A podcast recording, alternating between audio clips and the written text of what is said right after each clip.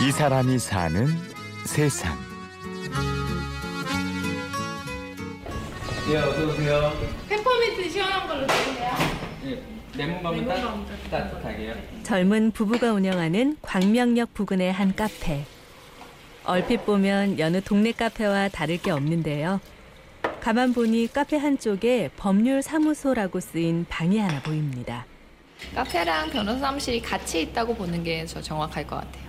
들어오시는 분들마다 다 그렇게 말씀을 하세요. 여기 카페 맞아요? 이러거나 법률사무소 맞나요? 하면서 들어오시는데 들어오면 사실 둘 다 맞는 곳이니까 이게 저희가 부부로서 함께하는 것 때문도 있지만 법률적인 문제를 가지고 오시는 많은 분들이 쉽게 다가갈 수 있는 변호사 사무실이자 또 카페 그 자체로서도 저희에게 굉장히 의미가 있어요.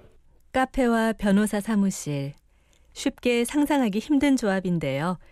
변호사인 아내 조아라 씨, 그리고 카페 사장인 남편 이용재 씨. 이 34살 동갑내기 부부의 얘기를 듣고 나면 이 공간을 이해할 수 있습니다.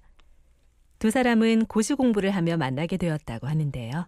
남편을 학원에서 만났는데 딱히 표현을 했다기보다는 그동안 이렇게 서로 좋았던 관계를 쭉 유지해 오다가 중요한 수업이 끝나서 같이 아 좀 하루 이틀 휴식하자라고 하면서 같이 있는데 이미 너무 서로 좋아하고 있었던 감정이 그때 터져 나온 거죠. 그래서 말로 막 사- 이제 우리 사귈까라든가 그런 거가 이미 필요 없는 단계까지 올라와 있었어요. 그렇게 서로에게 의지하며 힘든 고시 공부를 해온 두 사람. 먼저 시험에 합격한 건 아라 씨였습니다. 그런데 조급함을 느꼈던 탓인지 무리해서 공부하던 용재 씨에게 심부정맥 혈전증이라는 병이 찾아오고 말았습니다. 좁은 곳에 오래 앉아 있으면 생길 수 있는 병이라는데 공부를 포기해야 할 만큼 상황이 좋지 않았죠. 의사들도 처음에는 바로 양쪽 다 아무 조치도 취할 수 없다고 태어나라고 했었어요. 이게 그 혈전이 떨어져서 폐로 가는 것만 막는 필터를 삽입한 채로 태어나라고 하더라고요. 그러면은 그렇게 생명에 지장은 없지만 다리 양쪽 혈관이 다 막혀 있으니까 운동 능력도 너무 떨어지고 그래서 그 안에서 휠체어를 막 검색해서 어머니랑 저랑 휠체어를 알아보고 이렇게 재활을 해야지라는 생각으로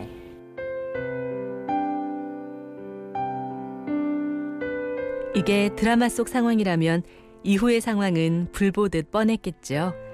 하지만 현실은 달랐습니다.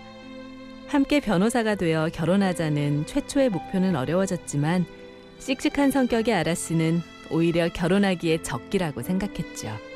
뭐 이제 시험을 그만뒀으니까 이제 하면 되겠다라고 생각을 하고 저희가 그 아프고 나서 퇴원한 겨울에 그냥 아무 생각 없이 웨딩 박람회를 놀러 갔다가 거기서 아 뭐 이때쯤 우리가 하면 되겠구나 하고 막 대충 예약을 하고 왔어요. 그러고 나서 부모님들께 말씀을 드린 거죠. 이때쯤 했으면 좋겠습니다.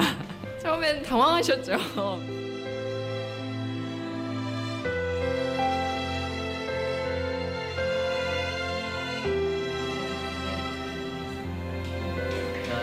예 아메리카노 아이스랑 따뜻한 거 드릴까요? 예. 돈을 빌려주는데 못 받으신 빌려주셨는데 이 그게 가능한지 네, 가능하죠. 채권이 있으니까. 실권이 있으면 고객과 법률 상담을 하고 있는 다 아라 씨. 그런데 사무실 안이 아니라 손님들도 있는 카페에서 상담을 하는데요. 사무실이 있지만 이렇게 탁 트인 공간에서 이야기하는 게 말하는 사람도 훨씬 편하다고 해요. 사무실에 들어가시면 아무래도 좀 딱딱하잖아요. 사무실 안에 상담실이 있긴 한데 상담 내용이 이렇게 외부에 공개돼도 문제가 없을 만한 상담을 하실 때는 카페에서 상담하시는 걸 훨씬 더 편해하세요. 그 상담실 변호사 사무실 상담실 혹시 들어, 들어가 보셨는지 모르겠지만 들어가면 일단 사람들이 법원 들어갈 때도 그렇고 마음이 일단 무거워지고 왠지 제주운데 온 것 같고 아라 씨는 소소한 분쟁들을 해결해주는 일을 주로 하고 있습니다. 자칫 소송까지 번지기 전에 갈등을 해결하는 건데요. 함께 고시 공부를 하던 시절부터 아라 씨와 용재 씨는 변호사가 되면 이런 일들을 하고 싶었다고 합니다. 그냥 뭐 사소하게는 교통사고 같은 걸로 인한 서로 원만한 합의 이런 것 차원에서 도와드리는 경우도 있고요. 분쟁까지는 아니더라도 갈등 상황에 있어서 어떻게 원만하게 해결할 수 있을 것인가라던가 이제 나중에 결국 끝에 가면 법대로 하자 해가지고 소송으로 가면 정말 서로 이제 마음 상할 대로 다 상했고 막판으로 가는 게 법인데 그렇게 감정이 틀어지기 전에 법정에 와 있는 거와 같은 그런 상태를 만들어 드리게 되는 것 같아요. 저희가 그런 부분에 사실 변호사가 수입료를 생각하면 소송으로 가는 게 맞지만 카페 수입도 있으니까 괜찮다. 카페도 공정무역을 통해 더 비싼 돈을 주고 원두를 구입하지만 법률 사무소에서 버는 돈이 있으니까 역시 괜찮다. 부부는 이렇게 1 더하기 1이 1이 되는 삶을 살고 있습니다. 이 카페와 법률 사무소가 둘이지만 하나의 공간인 것처럼 말이죠. 이질적인 게 그냥 합쳐져 있다, 헷갈린다.